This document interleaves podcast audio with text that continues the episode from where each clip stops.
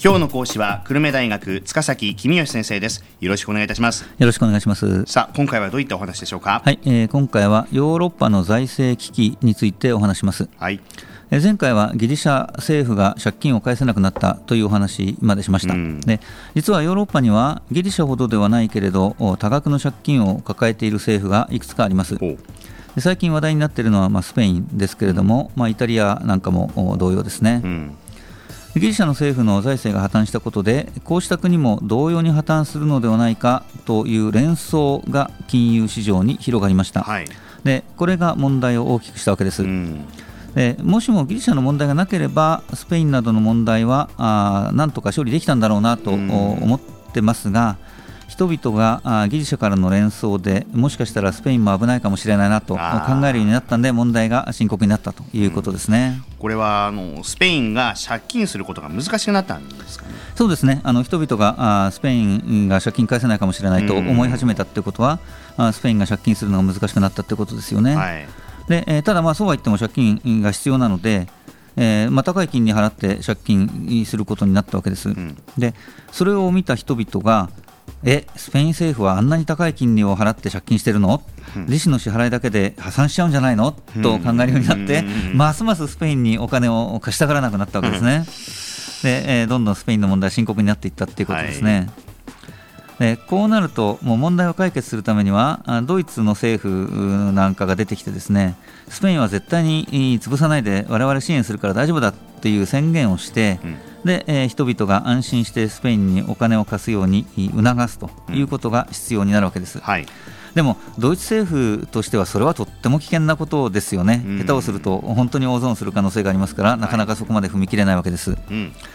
でそこで、えー、もうしょうがない。スペイン政府が大増税を行って、えー、人々にアピールすることになったんですね。うんまあ、そうは言っても、せっかく増税したお金が高い金利を支払うために使われてしまっているわけですから、うん、あんまりその人々が安心してくれてないみたいですけどね。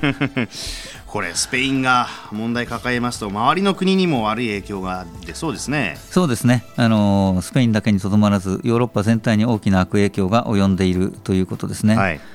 第一にスペインが増税で景気が悪くなって周りの国から輸入をしなくなりました、うん、あなので周りの国が困っていると、うん、でさらに問題なのがスペイン以外の国も増税をして景気が悪くなってしまったということですね。スペインのようになりたくないよね、だからうちの国も早めに増税をして財政赤字を減らして金融市場の人々に安心感を与える必要があるよね、はい、ということですよね。第2にスペインの国債を持っている銀行が損をしました。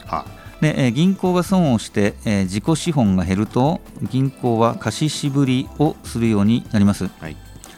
銀行にはですね自己資本の12.5倍までしかお金を貸しちゃいけないよという自己資本比率規制っていう規制がありますから、はい、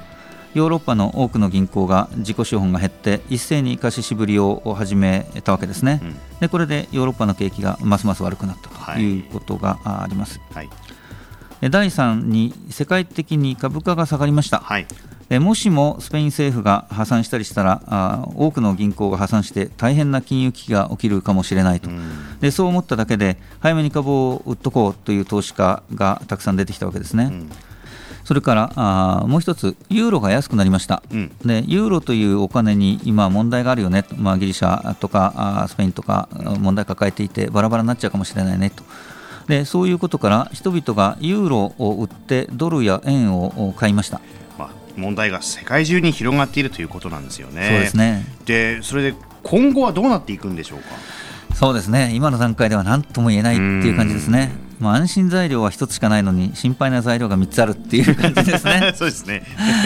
安心な材料としては、まあ、人々がリーマンショックの経験から学んでいるだろうと、うん、でスペイン政府が破綻すればリーマンブラザーズが破綻した時よりもっとひどいことになるかもしれないということを人々がみんな知っているので、まあ、ドイツの政府とかですねいろんな国の政府が何としてもスペインを助けるんだろうというふうに、まあ、期待をしているということですね。はいでも心配な材料としてはスペインを助けようとドイツの政府が思ってもドイツ国民がなんで俺たちの税金使うんだというと、なかなか助けることができないと、はい、ドイツ国民をどうやって納得させるかっていうのが心配ですね。でドイツの中で困っている地域があれば当然ドイツ人の税金で助けてあげようよっていうのはまあ自然なことなわけですけども、うん、ドイツとスペインは国が違うのでなんで助けてあげなきゃいけないのって言われるとなかなか説明が難しいっていうことですね。で心配材料の第2は各国の政府が増税をすると世界中の景気が悪くなっちゃう。そうするとどこの国も税金があんまり入らなくてあの増税した割には財政がなかなか再建できないよねっていうことになっちゃうかもしれませんね。はい。心配材料のもう一つは銀行の貸し渋りを止めるのが難しいっていうことです。リーマンショックの時にも銀行の貸し渋り起きましたけれども自己資本が減った銀行に対して政府が、まあ、資本注入といいますかね、株券を印刷させてそれを政府が買ってやったとい。うようなことをして助けたわけですけれども、今回は各国とも政府が財政赤字の削減に取り組んでいるので、うん、銀行に資本注入するっていうことがなかなか政府としてやりにくいと、なので銀行が貸し絞り始めたらどうするんだろうって、そういう心配もあるということですね。まあ、そんなことを考えると、ヨーロッパの経済、まだまだしばらく心配な状況が続きそうかなと思ってます。うんそっか。通貨は一緒ですけれども必ずしもなんか価値観とかもが違うわけでもないし当然国は国としてあるわけですからね。そうなんですよ。他の国ですからね。単にお金だけ合併したんで国が合併したわけじゃないので隣の国のことなんで俺たちの税金で助けなきゃいけないのって言われるとですね。あの説明つかないですよね。ね、独特な状況がヨーロッパで生まれているというふうに言えるんじゃないかと思います。すね、はい、えー、今朝は久留米大学塚崎公義先生でした。ありがとうございました。ありがとうございました。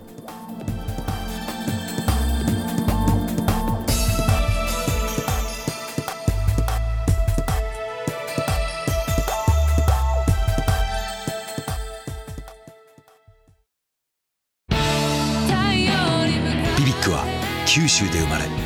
九州の人たちに光を届けています。九州のお客様が光り輝くように。それが QTnet の変わらない思いです。キラキラつながる QTnet。